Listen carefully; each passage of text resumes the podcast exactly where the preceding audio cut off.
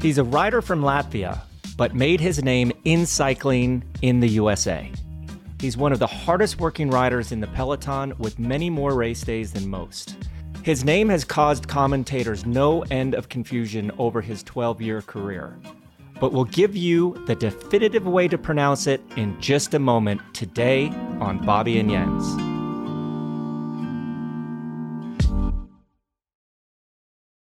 Hello, or should I say, Schwege, and welcome, Tom Squeench, to Bobby and Jens.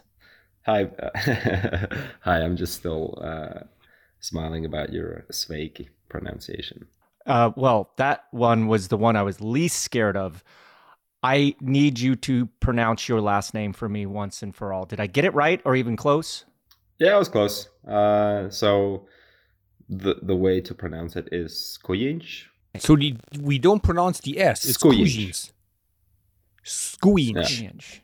Skujinch. Well, hopefully I won't have to say that last name. I'm just going to call you Toms the rest of the time. But uh, man, oh man, you have been racing a lot so far this year. Uh, you just returned from Belgium, and let's just say the weather was less than ideal. Um, I never did those races, but you know, hard men, hard classic men. Do you guys actually prefer when the weather is like that, or do you prefer when it's nice and dry? Uh, I mean, I can only speak for myself, obviously, uh, but I definitely do quite well in uh, bad conditions. I think uh, uh, it's just the upbringing that I have, and then I do pretty horribly usually in hot conditions. I've uh, kind of worked on it the last few years, and I've gotten better at it. But I think that um, with a lot of riders, there's one conditions they prefer uh, over another, uh, and I'm definitely one that prefers. Uh, I I rather have an extra jersey on or leg warmers on to begin, and then as as I heat up as we race, take layers off, then uh, be already unzipped uh, jersey from the start and trying to cool down with ice everywhere as much as I can. Well, maybe try to specify that a little more because I had a lot of good results in cold, bad conditions as well. I never liked it but it affected me less than the others. My body was able to work in it, and my mind, I was less afraid or less negative about it. Is it the same with you, or you go, no, it's rain and I just love it? Uh, I mean, rain I do love, but maybe not the temperatures that are associated with rain a lot, especially not last weekend. Uh, I mean, I, I feel like the rain has a certain smell even, and uh, it's kind of nice. I mean, I don't want it to be pissing down like the roads are turning into rivers, but uh, a little rain here and there, I I do really enjoy. I feel like it just gives also the nature a bit life, a bit more life, and after rain, you always see a bit more green grass everywhere, and it's quite quite nice. Well, you know, we all saw the images. We all saw the multiple times riders would have to go back and switch clothes. And as I was watching the race, I started laughing when they were talking about the air quote mud on the road. And anyone that's ever raced up in Belgium knows that that's not just mud. Have you been able to get all the the Belgian mud out of your ears and every crevice of your body? I mean, it looked miserable out there. Yeah, I mean, already Wednesday when we raced De Panne, uh, we raced on some small roads where mud mixes with cow manure and uh, it's not the most healthy. And obviously, you take in quite a bit of spray, also just in your mouth while you're trying to breathe as hard, and the spray from the back wheel of the guy in front of you is coming everywhere. Uh, so actually, I, I do feel like that is a thing that happens, and my stomach was not loving it the next few days. Uh, but somehow again went better in theory, but at the same time, yeah, the cold conditions uh, cold and rainy conditions really made made it challenging and i'm sure that i'm not the only one that's a bit under the weather afterwards um, talking about being under the weather your voice is just a little rough or husky um, will that affect your race program in the coming days or weeks or you just race as your program says uh, i mean i currently i don't know uh, I am, we're on a Tuesday and I'm, and I'm and I am supposed to race Sunday Tour of Flanders. Um, I've been not feeling great. I have a cough. Uh, that's probably why the voice is a bit uh, lower and a bit more deep. Um, so I don't know. We'll have to see how actually how I feel tomorrow. Uh, I think tomorrow is the deciding day, kind of. Uh, if I feel better, because uh, I didn't actually ride for two days, if I'll be, feel better or not. Um, but my program actually lately has changed quite a bit. I was not supposed to do Ghent, then I did Ghent, uh, then I was supposed to do actually Basque Country. Uh, if you guys heard of that race, uh, they took me out of that one to do Flanders because they kind of overlap, even if they don't necessarily overlap, but you cannot really do both because we're not in the 80s anymore. Um, because guys, guys used to do that, right? Do Flanders, fly to Basque, do Basque, and then race Roubaix. Uh, but it's uh, it's uh, cycling has changed a little bit, I guess. Um, but yeah, I mean, we'll see. Uh, I will not be surprised to actually skip Flanders uh, because, again, I mean, even if we'll see, at the end of the day, the team will make the call because I'm also not the only one under the weather. We have a bunch of injured riders as well. Uh, so maybe we need someone to actually just start the race. Hopefully not. Hopefully there's someone that can actually start the race in, with a goal to finish um, as well. But uh, yeah, I mean, unless uh, unless I feel significantly better the next two days, then uh, then I probably will not start Flanders. Well, we wish you the the best on your recovery. I mean, that's uh, pretty hard to suffer in the conditions like that and then um, get ramped up after a couple of days off the bike and do it again the following weekend. But listen, I'm sure we'll get back to more of the bike racing stuff here in a second. But I really wanted to ask you about your upbringing in Latvia. I believe that you're our first Latvian guest, and I know you wear that national championship jersey every year that you win it quite proudly. So, can you tell us a little bit about growing up in Latvia, you know, were you always a cyclist? Were there other sports involved? You know, just a little bit of info for our listeners of your beautiful country. Yeah, I mean, so for the people that do not know, Latvia is quite far north, uh, like as in Canada north, uh, and not just like Canada on the U.S. border north, but like even further up.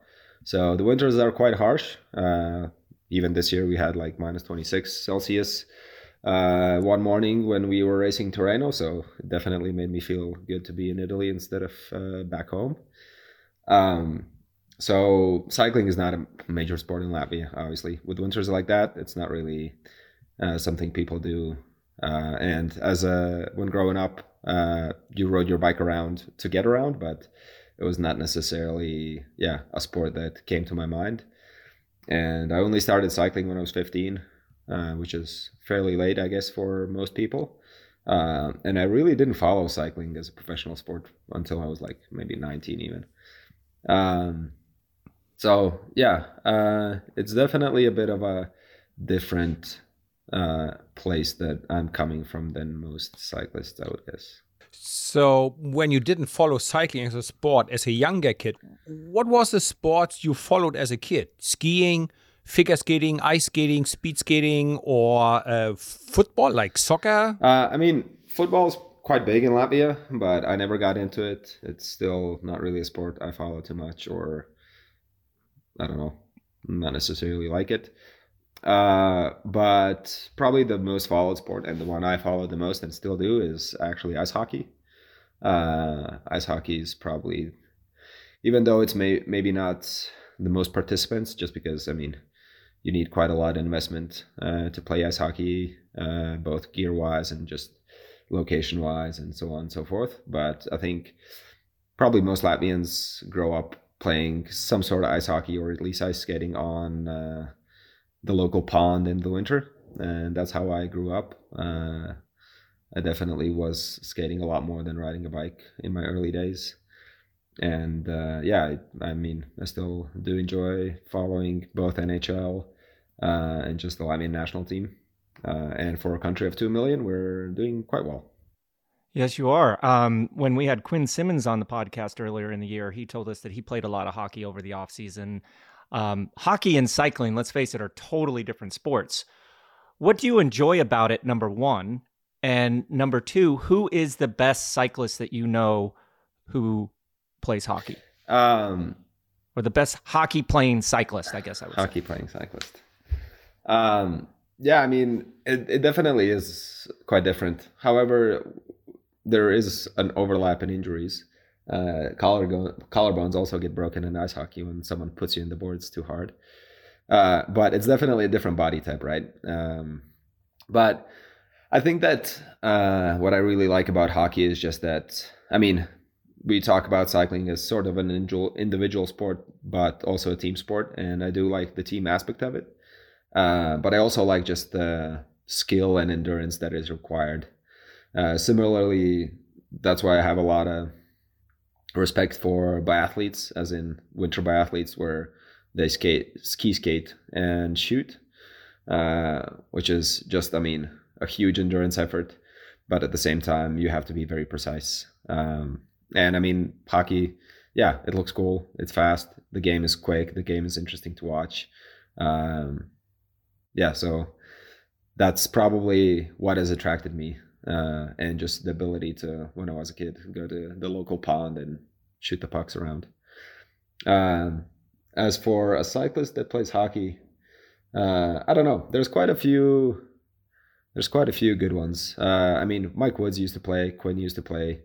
Um, I used to play, and uh, Ben Perry actually from Human Health. He's played with the Belgian national team. He told me once, uh, just like for fun. Um, and then, yeah. So there's uh, there's quite a few. Obviously, it's probably more uh, in the North Americans and Northern Europeans uh, than other countries. That ice hockey might be a another skill that cyclist a cyclist might have. I think Jan Svorada, a former Czech sprinter, quite a good one. Won stages, I think, in all Grand Tours. I think he was pretty good at hockey. He's from the Czech Republic. Well, now it's uh, uh, yeah, Czech Republic. Um, but now, um, if you had any pictures of sporting heroes on your wall as a kid, would it be a hockey player or what sort of posters would you have on your uh, on your walls back Yeah, in the I days? had this, there was only one uh, that I recall at least, and it was of Martin Brodeur, uh, the ice hockey goalie from New Jersey Devils, number thirty. Um, I don't know why. Oh, I mean, I know why. I I really admired him as an athlete, but um, yeah, it's it's uh, it was not a big poster. It was just a little like trading card size picture. Um, I might still have it actually. Yeah, man, you got to keep that sort of stuff. Should come up into my attic and see all the stuff I have from when I was uh, your age back in the day.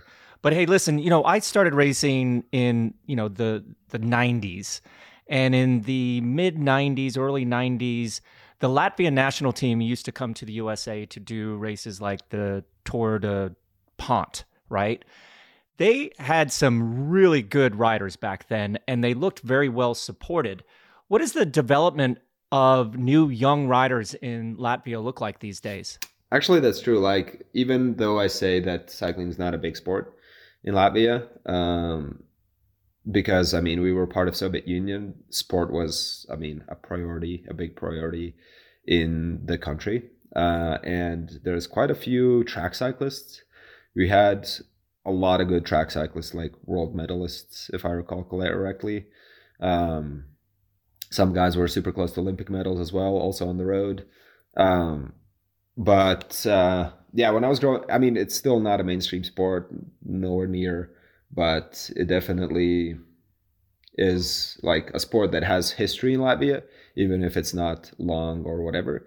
But at one point, I think we used to have like three uh, velodromes, but unfortunately, after the collapse of Soviet Union, they kind of got, uh, I mean, either torn down or let, let to rot because obviously they were wooden tracks. Um, so actually, right now we have zero, uh, which is quite unfortunate, especially with the winters we have.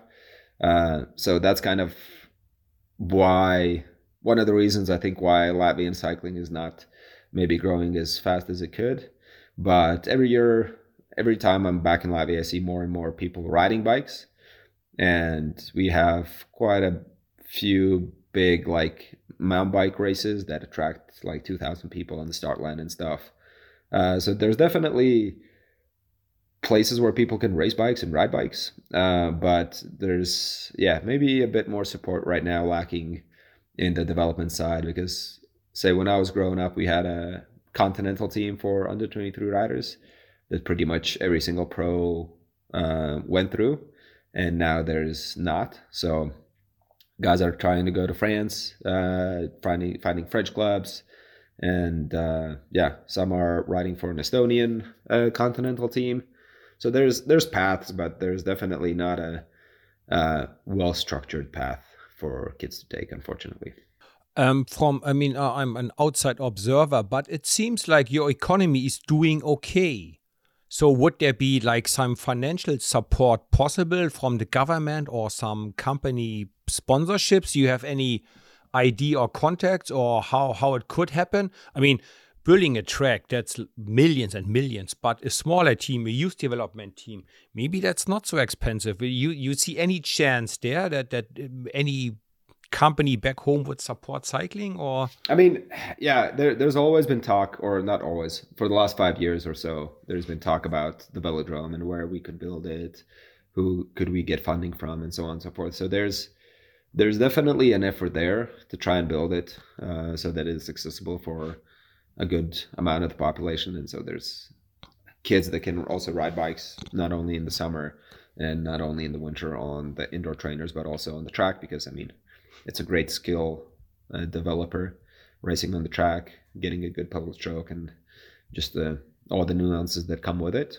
Um, and yeah, I mean, you're right. It does take just one sponsor to put a team together, and that was the case for a long time. Uh, when I was younger, we had one bank that was a, the main sponsor, and uh, they were I don't know how long, but it was quite a long time. And yeah, I mean that really helped for the kids to have like somewhere to aim for, and then from there to get a springboard onto the pros. And you know, having a less than easy way into the pro peloton. Um, I remember you coming over here and racing with the Hincapie Sportswear, Sportswear Development Team in 2014. How did that come about? Yeah, I mean, that's the thing. Like, so a lot of us just try and find ways to get uh, get anywhere, just even a smaller step up uh, from Latvia to get that possibility to race in bigger races and to get recognized and race against the big guys and so on. Um, and um, at the time, you also had, I mean, Axel Merckx's team is still around. Um, and one of one of the Latvian guys was Ansh was on it, and um, thus he knew Reed McCalvin, and Reed actually was the one that suggested Thomas Craven, the director at the time of Hincapie, uh, to take me on board, and he gave me the opportunity, and yeah, I spent two years, two great years with uh, the Hincapie squad. Um, you lived in US back then, right? And how did that work? Was a green card, or you have some sort of dual citizenship, or just on a working visa, or how, how would that work? Because you come from a long, long way, yeah, right? Uh, I had a uh, athlete's visa. Uh, I can't remember the name, uh, or the it was like P one or something like this. But I mean, whatever. Ath- athletes, musicians, performers, artists uh, they all can get a visa like that. And for both years, I had a one year long visa, so I could stay longer than 90 days because, I mean, as Europeans, we can go over for 90 days at a time, but then have to leave for 90 days. And obviously, with racing, that's uh, quite impossible.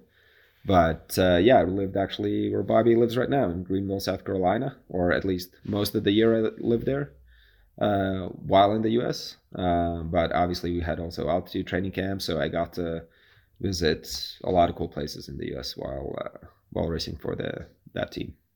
What is your favorite state over here in the US? Uh, well, probably Colorado. uh, my wife's from there, and uh, yeah, I have good memories not just because of her, but also that uh, that probably helps. and I would probably sleep on the couch here if I said any other state. Uh, before we go further in um, uh, the future or your racing and so on, I have a question about the old days. Probably Bobby as well raced with people like Arvis Piziks. I think Dainis Ozols and a third guy called Ozas. Ozas. They were just killing it. They were so good. They came to a lot of races in Germany we had here, you know, in their national kit jersey, like your championship jersey, the same colors. And um, they were really, really good. Whatever happened to them? What, what, what are they doing these days? I mean, Arvis might have been your teammate on CSC because he spent a few years there, no? Yeah, I think we Okay. just missed by one year or two. He, I think he left and I came in. But Okay. yes, you're right. He was yeah, I mean, there. Arvis is a, is is one of the guys. Actually, when I started like knowing about uh, Latvian cycling, he was the guy I looked up to. Um, the year George won, uh, George Hincapie won uh, Ghent, he got fourth.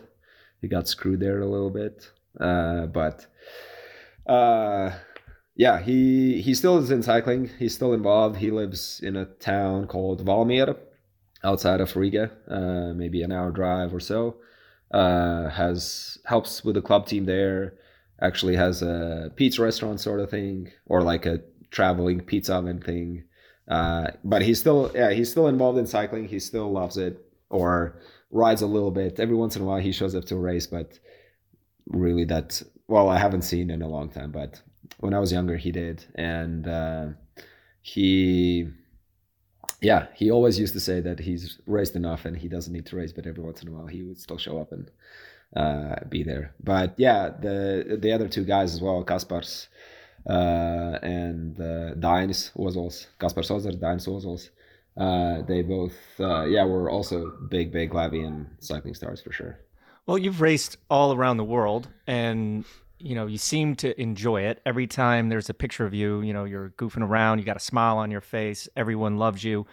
What what is your favorite race? I mean, you do stage races, you do classics, you're over here in the States, you're over there in Europe. You where what is your favorite race? Like when the calendar is put out, you're like, "Yes, I want to go do that." Uh, well, probably when the, these races used to still happen. Uh, both USA Pro Challenge and Tour of California were were the races I would want to go to uh, because I mean it was just a different change of pace from uh, racing in Europe.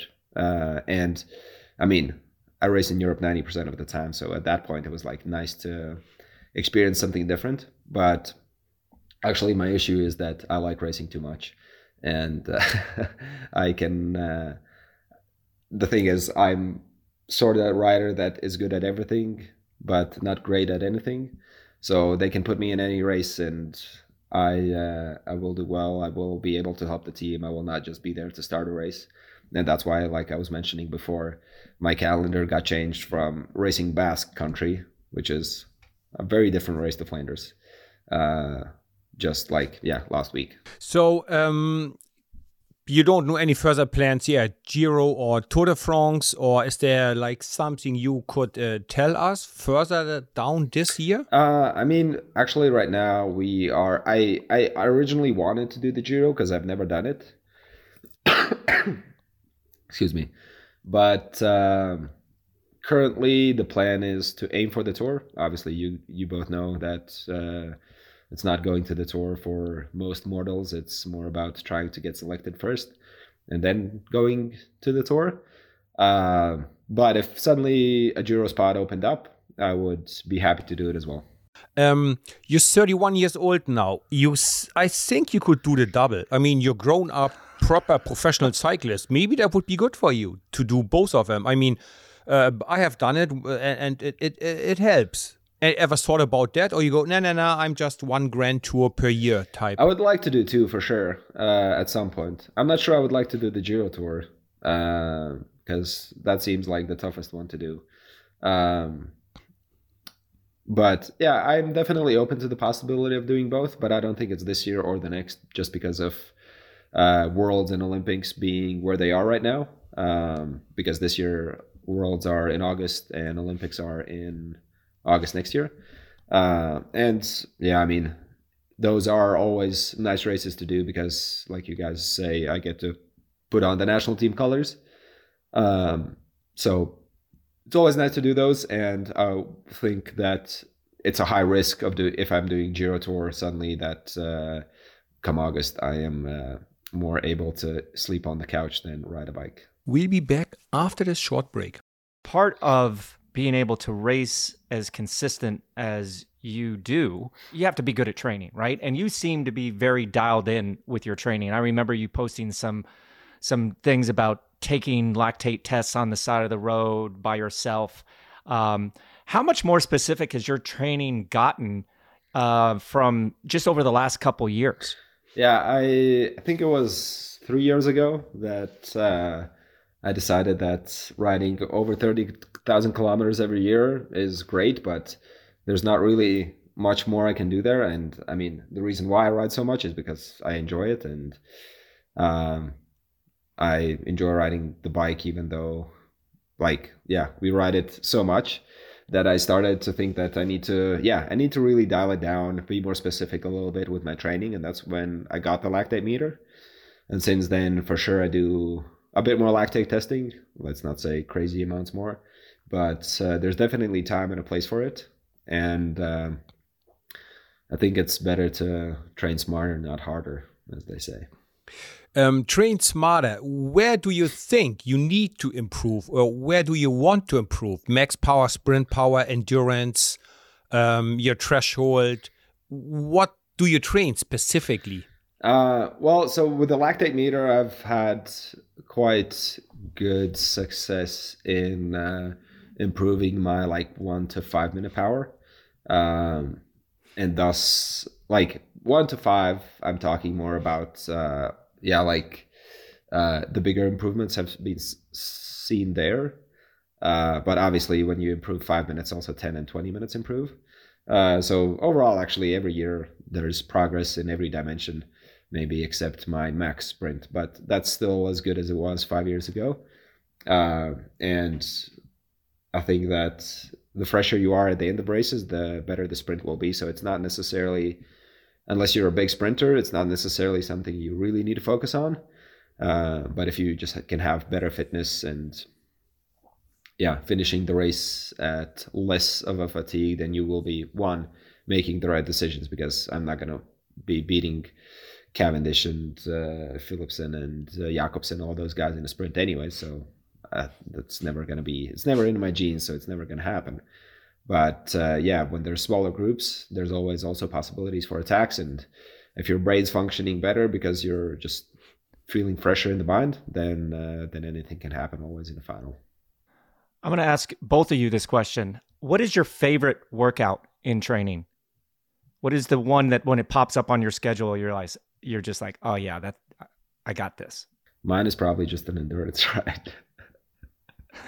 just a long, long, long endurance ride. But at the same time, that doesn't mean. I mean, just because I think it's not because it doesn't happen often, but because uh, you, I do a lot of times have quite a bit of structure in my training, and thus when you have just a long endurance ride, you really don't need to think about like, oh, okay, I'm gonna do this effort here, that effort there, this effort on that climb, this effort on that flat.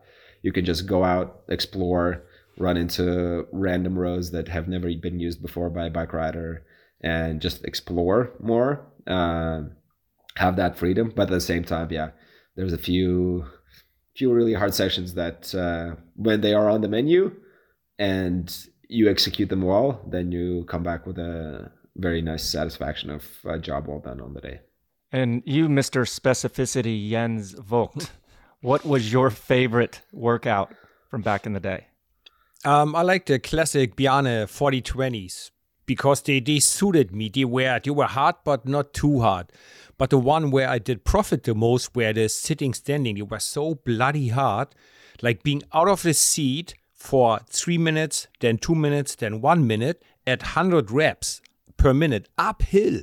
Your lactate is just up to your ears. Your heart rate is like skyrocketing. They were super hard, but they really did help me a lot. But I hated them. Yeah, you just answered my favorite and my least favorite right there. the 4020s were were it. I think to this day it's still one of those magic workouts, but yeah, the sitting standing, ugh, never want to um, prescribe that. yeah, especially at uh, 100 RPMs. I've done a few of those where you do 100 RPMs out of the saddle, and it's uh, even for 30 seconds, it's already quite excruciating, and your heart rate goes sky high. So glad we're all in the same boat. I like that fact. There's like probably 50 years in between us, but we still in the same boat. That is just great. Um, so, Tom, um, you mentioned it yourself. Latvia has about 2 million, 1.9 million people living there.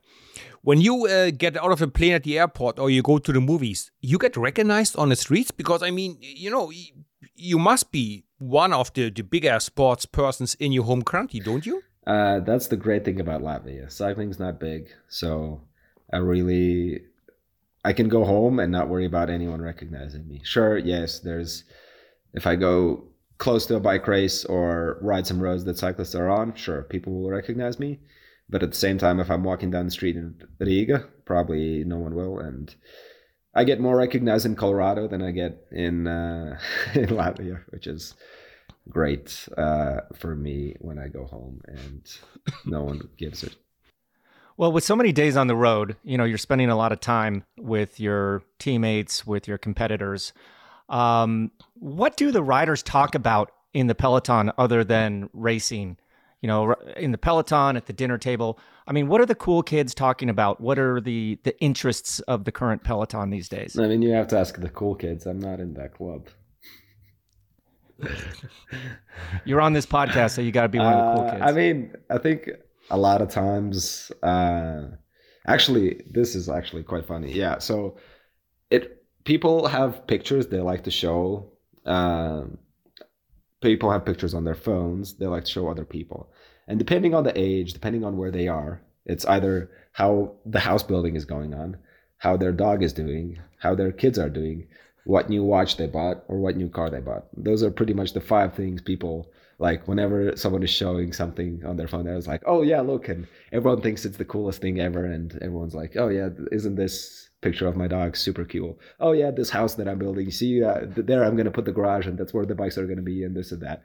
It's always um, quite funny how those things work and then a lot of times people flock together like people that like fancy watches will show each other oh yeah which watch are you buying next? or whatever. It's uh it's an observation i actually recently not that i recently saw it but that recently came to my mind that that's actually quite true I guess I would tick the box with the kids. You know what they do. Hey, that's the first bike. Hey, that's the first bike ride of the kids. Um, probably uh, the house, the garden. Um, but Bobby mentioned it that you spent a lot of time on the road and racing and training camps. Has your wife ever a chance to travel with you, to come to Europe, to be there between the races, or you often go home to Colorado to see her? Uh, how are you two coping with you being traveling so much? Uh, I mean, we found a place in Europe that is uh, still in Europe, but sort of Colorado-ish, uh, which is Andorra. Uh, we moved here a few years ago. Uh, we can walk out of our apartment and walk out in ski boots and get on the ski slope. Ski slope, and she grew up skiing, so it's been a great thing for her. And I've actually just really enjoyed the mountains and uh, e- even though Latvia is dead flat, I think maybe that's actually why I enjoy the mountains so much. Um, that yeah, we found a good balance, but yeah, for sure, there's still still a lot of travel involved, and still a lot of times uh, we miss each other for two weeks, three weeks. I mean, if you're doing a grand tour, it's uh, four weeks, maybe more. Uh, especially last year because we had our first uh, baby last year, and she had to stay um, home while I traveled to nationals, which she usually comes with. And then from nationals, I went straight from the to the tour. So it was pretty much. Uh, it was actually going to be like five weeks. Um, and my daughter, when I left, was like five weeks, so it would have been half her life that I was gone, which is uh, yeah quite rough to think about it. But uh, luckily, the rest day was in Carcassonne, which was close by, so my wife could come and uh, yeah, I could hang out for a little bit at least. Um, so I mean, long story short, for sure it's not easy for her to travel to races, but every once in a while it happens, and it's always super nice when when that works out. And due to the fact that you travel so much, is there any must have that you always have to have in your, your suitcase or your, your backpack when you go on these trips? Uh, I actually think that it's probably a good thing I don't have a must have because that just gives you less uh, dependence on things. Like people travel with their coffee things, and then if they don't have a good coffee, they're miserable the whole day. But uh, I do pretty much always travel with a big mug, uh, a big insulated mug, so I can make tea because I prefer tea over coffee, and I drink tea most daily uh, versus coffee is occasionally when there's no tea. uh, but uh, yeah, so I travel with a big tea mug because a lot of hotels have just small little tea mugs uh, that are might as well be shot mugs. And I also do travel with some tea, some good tea with me.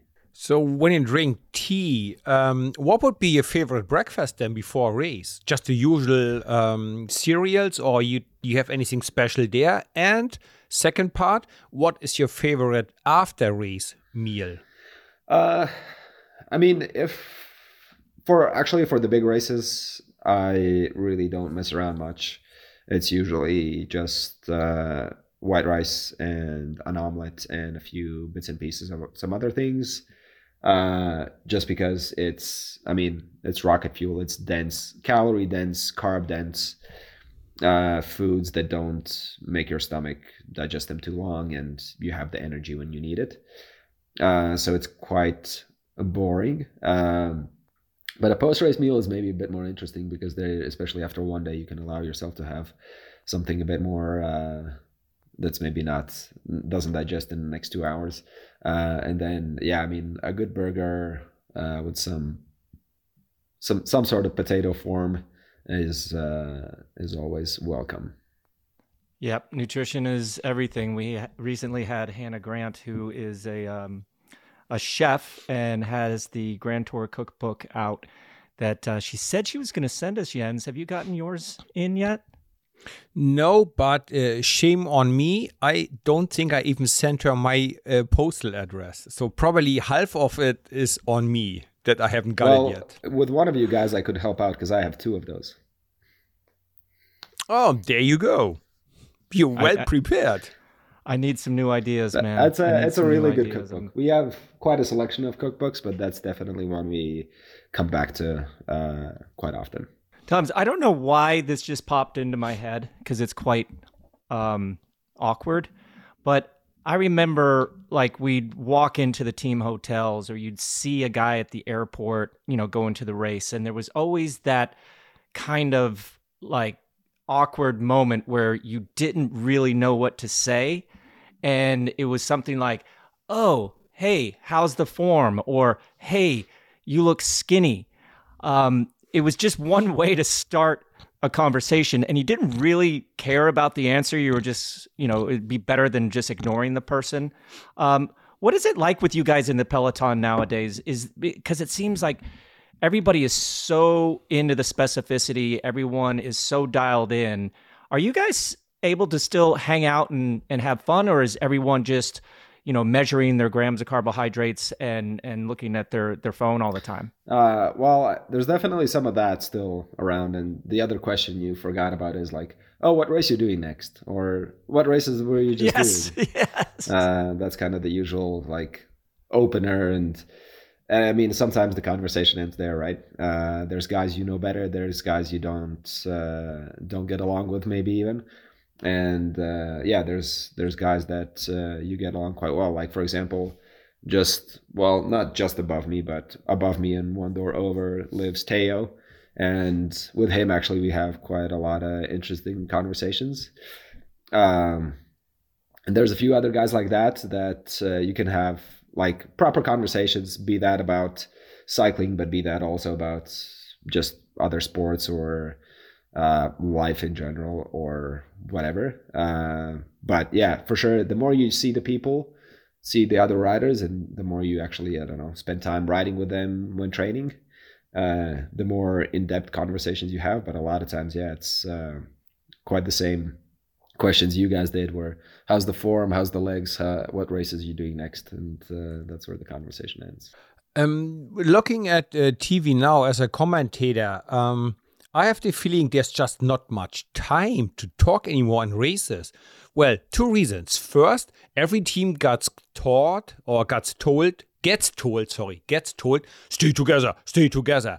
So you can always have this inbreed conversation with the teammates you just saw at breakfast, right? Second, races are much harder and much more open, right? There, there's attacks in the middle, towards the end, in the wind, on the mountains, on the downhills. So racing is more exciting, but probably for you guys more nerve wracking. And is it true that every team rides together as a block is not much interference between the teams? Is that a correct observation? Yeah, it is a very good observation. Um, there's definitely a lot of that. And I guess the bigger the race, the more of that there is.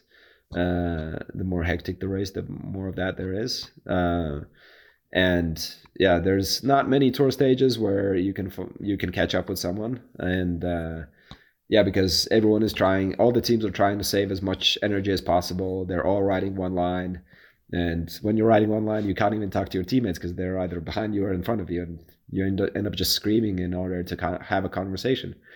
Uh, so there's definitely, definitely a lot less of that. Uh, but like you say, yeah, it makes the racing more exciting um, for sure. Uh, it makes the racing more nerve wracking for us as well. Uh, but there's definitely still a time and a place for a good old banter conversation uh, every once in a while. Toms, you've been on your team, Trek Segafredo, for a couple years now. And I hate to admit it, but more and more, the older I get, the less and less people I recognize on these rosters you know, I'm not in the day to day operations anymore. I don't watch the races as intensely as I used to. But there's one young rider on your team um, that you're going to have to help me with his last name. But Mattias, he's won a couple race races this year. The the young Danish kid.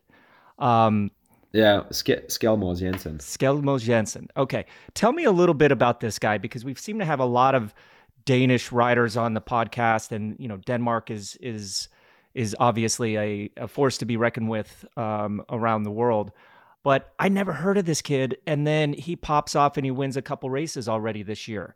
Um, tell me a little bit about him and maybe your interactions with him so far. Yeah, he uh, he had a few wins already last year, and uh, he's definitely a very motivated young guy. Uh, he takes his training seriously. Uh, sometimes I think maybe too seriously but that's the young kid's ambition that uh, is hard to stop. But um, luckily, he has some good people around him that remind him uh, that not every workout needs to be uh, exactly five hours and not a minute more, a minute less. Um, and one of them is actually his Danish compatriot, Mads Pedersen, uh, who takes takes care of him as well and makes sure he's he's uh, on the right path. But uh, yeah, Mattias is very humble, uh, but at the same time very driven, and uh, he definitely has uh, a lot of talent and a lot of drive to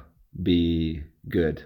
Um, unfortunately, yeah, he had some. Uh, he had a pretty bad crash in Paris, but excuse me, he's uh he's a proper bike racer. He's uh he he's not scared to race his bike. Uh, he's not just about riding a bike, riding a bike, but he's he's also ready to race and take on challenges and never scared to back down. So, looking down or looking ahead further this season, what would make this season a good or great season for you? Um, helping somebody else win something big, winning yourself. I give you two options: your total dream option of this year and a realistic option for this year? Oh, a dream option. How far can we shoot? uh, I Go mean, deep. Uh, a dream option this year would actually be to win a stage in a Grand Tour and get a medal at Worlds. I think those are the two goals personally that I really would uh, would enjoy. Uh, a more realistic. I mean, I don't think either of those are out of out of the possibility of options. Um, but the stars really need to align for it to happen. Um, but yeah, while while being with Trek, uh, I have been part of our last two monuments, uh, monument wins. I've been part of all our tour stage wins. I've been part of uh, Tour de France podium with Richie. And actually, one of the things in my career that is maybe a bit out of the ordinary, but I would really like to finish the tour with the yellow jersey on the team. Obviously, it's never going to be on my shoulders at in Paris, but uh, it will be. I think it will be something very special to have it on the team rolling into Champs. I think Jens, you've done that with Carlos Sastre. Um, the only time I would, I, I, definitely didn't do that in the Tour de France. We were there when Ivan Basso won the, the Giro in 2006. But yeah, I can only imagine. And then there's guys like George Hincapie who's done it, done that, what, nine times or something like that. You know, he's got a hog all the fun stuff. But um, Toms, you know, Trek is a big organization. It's got a women's team, it's got a men's team do do you guys and gals ever get together and and ride? I mean, if you're up there in Andorra and there's another, you know, woman from the Trek Segafredo uh, team up there, do you do you guys ever uh, intermingle and ride together, the men's and the women's team? Do they try to promote that? We actually have all our training camps together, uh, or I mean, I guess not all. Main training camps are together for both men and women, both uh, the November fun camp and uh, or October fun camp, I guess. Uh, but also like the December camp and January camp. It's um, it's always held together, and we stay with the ladies. Like for now, for the classics, we stay in the same hotel. So actually, we intermingle quite a lot, and I have quite a few good relationships with the girls uh, as well, because my wife used to ride and she knows them, knows a few of them. So uh, they keep in touch, and thus I also get squeezed into those conversations. Uh, one of our te- my teammates, Brodie Chapman, actually is looking at a place that uh, is in Andorra that she would be my neighbor, uh, pretty much. Uh, so there's definitely yeah, there's definitely connection there, and it's not like two separate teams. They're very very intertwined. Both also even our staff, some of the staff work both teams like sometimes with the men, sometimes with the women. One year with the men, one year with the women. So uh, there's some stuff that is dedicated, but some stuff that uh, flip flop. Let's say. Did you follow um, the women's Tour de France uh, last year? I mean, it was a huge success. Like, I was a little overwhelmed how well it was received by the public on the road. You know, TV coverage. The racing was fantastic and thrilling. Did you follow that a, a little bit? And did you see that coming before? Or you were also, wow, that is much better and bigger than I thought? Uh, I definitely followed it. Yeah, I think, uh, I mean, I know quite a few lady riders as well. Uh, and that's kind of the reason why as well because i mean when you see friends racing it's hard to turn the tv off uh, but i agree with you i did not expect it to be so big and so well received uh, before that they always had that Tour de France one day race, whatever. Uh, that was kind of boring, or not boring, but like I mean, it was not what they they wanted, needed, that they deserved.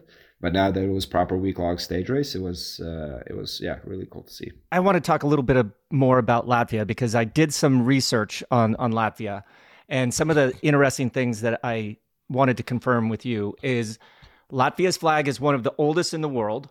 Um, Latvian women are the tallest in the world. Latvians love to sing and dance. The first Christmas tree was decorated in Latvia in 1510, and Latvian is one of the oldest European languages. Are all those things uh, correct-ish? Uh, they're definitely correct-ish. I am not 100%. One thing I'm not 100% sure is the uh, that the Latvian women are the tallest. I think maybe it's the Dutch, but maybe I'm thinking about population in general. Uh, but either way, it's quite close. But it's yeah, it's true that the first Christmas tree was in Latvia. It's true that uh, the Latvian flag is one of the oldest that's written about. Um, like the color red is actually uh, the color of blood in theory. So this the legend goes that one of the uh, warriors was put on a white sheet of uh, just a white sheet, and he bled out both sides, and that's why the middle is white, but the sides are blood, and that's what they use to go in battle the next day or whatever. Um, that's the like quick quick story about uh, the flag. But uh, and speaking of the song, singing and dancing, um, it is quite big. And actually, this year uh, is when Latvia holds the Song and Dance Festival. That's held every five years in late June, early July. And I mean, uh, people should YouTube YouTube search uh, Latvian Song and Dance Festival, uh, and it is quite something. There's like sometimes thousands of people on a on a football field doing the same dance and making all kinds of patterns, and yeah, it's uh, it's definitely something I've not seen anywhere else in the world. Um, since we are back in, in Latvia, can you do probably our listeners, but also myself, a favor and say in your own language something easy like, My name is Toms Skujiņš and I'm born and raised in Latvia. Can you say that in your own language? Mani sauc Toms Skujiņš un es esmu dzimis Latvijā. Wow, that is really far from Germany or from English. Awesome, thank you. I mean, it's true. Like Latvian and Lithuanian are two languages from like the Baltic chain of languages. Uh, if you look at a map, you I mean people always know that uh, Norwegian and Swedish are quite similar. Finnish and Estonian is quite similar, and Latvian and Lithuanian are also quite similar in that way. Uh, but yeah, it's definitely a language that uh, is quite far from others. Well, I also see that you guys have the fifth fastest internet speed in the world. So I don't know how you guys have a better internet than we have over here in the U.S. But uh, maybe send send uh, send some help over here because uh, when I upload my file every day for this podcast, it takes forever. But Toms, listen, thank you so much for spending time with us today. We wish you all the best in your convalescence back to health uh, whatever race that may be, and the entire rest of the 2023 season. Thanks, guys. Thanks for having me, and hopefully see you guys in person sometime soon as well. Well, that's all the time we have for this week. Huge thanks for Toms for being our guest. Thanks for listening, and please give us a five star review and share us with your friends. The show was a Velonews production in association with Shocked Giraffe. The producer was Mark Payne, and this episode was edited by Tim Mossa. Please follow us on Twitter and Instagram at Bobby and Jens. A few weeks ago, we spoke to Hannah Grant and asked you to share your favorite post ride meal. Jan Flois says his favorite dish is risotto that was made before the ride or some vulgar salad with potatoes, which Google says is translated as lamb's lettuce. Have you ever heard of that one? Well, I have to be perfectly honest, no, I haven't heard of that one, but I will Google it ASAP. Delving into some pro Peloton story, Gary Jorgen said, this reminds me of the time Indurain bonked on a climb, trying for his fifth Tour de France. Lost big time to Riis. He went directly to the bus and ate an entire bag of Oreos. So I heard. What is the weirdest thing you have seen a pro eat? Well, I'll jump in there and say the weirdest thing that I ate when I had those bonkish feelings is I remember one year I stopped when we were descending down uh, one of the big climbs. Maybe it was Alpe d'Huez, and there was a dirty, stinky sausage vendor, and I traded my cap for one of those dirty sausages on the on the top of the mountain. That was probably not the best recovery food, Jens. And Bob from McVille passed on some love to Hannah, adding, I had to dig up the Amazon Prime series after this interview. Every episode makes me hungry. That's a great review. That episode is available wherever you get your favorite podcasts. Now, this week, Toms shared that he is a secret ice hockey player.